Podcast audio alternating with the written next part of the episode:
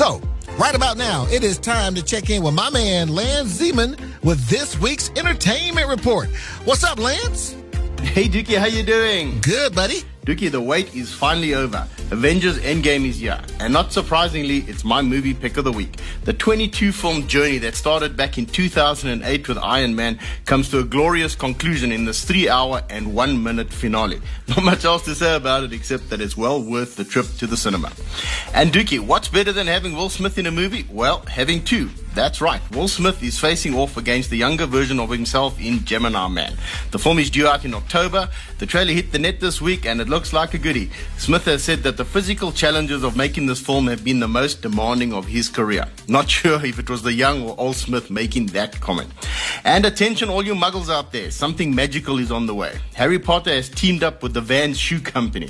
Vans, who are normally associated with board sports, are collaborating to conjure up a magical collection of footwear, apparel, and accessories for all the witches and wizards out there.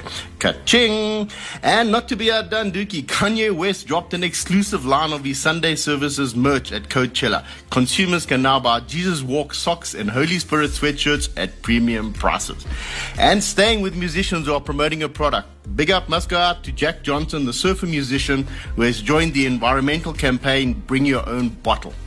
The organization is an effort by the music industry to turn the tide on plastic pollution by promoting reusable water bottles and water refill stations at music events.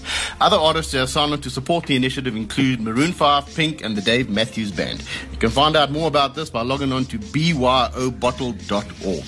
And Dookie, Prince's unfinished memoir, The Beautiful Ones, is being published on October the 29th. The book has the blessing of the Purple One's estate, and it'll contain uh, the writings that Prince started just before his passing, as well as some never before seen photographs, original scrapbooks, and handwritten lyric sheets to some of his most famous songs.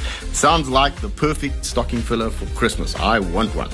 And it's official. The Eminem song Stan has made it into the Merriam-Webster dictionary as both a verb and a noun. Stan the noun is described as an extremely or excessively enthusiastic and devoted fan, while Stan the verb is to exhibit fandom to an extreme or excessive degree. And finally, Dookie, if you think you're smart by using musicians' names that are mixed with numbers for your online passwords, think again. The UK's National Cyber Security Centre has just released the list of the most hacked passwords. Included in the list Blink 182 and 50 Cent. And that's it from me, Dookie. Have an awesome flashback to the 90s Freedom Day concert tomorrow, and I'll catch up with you next week. All right. Thank you so much, buddy. That was Lance Zeman with this week's entertainment report.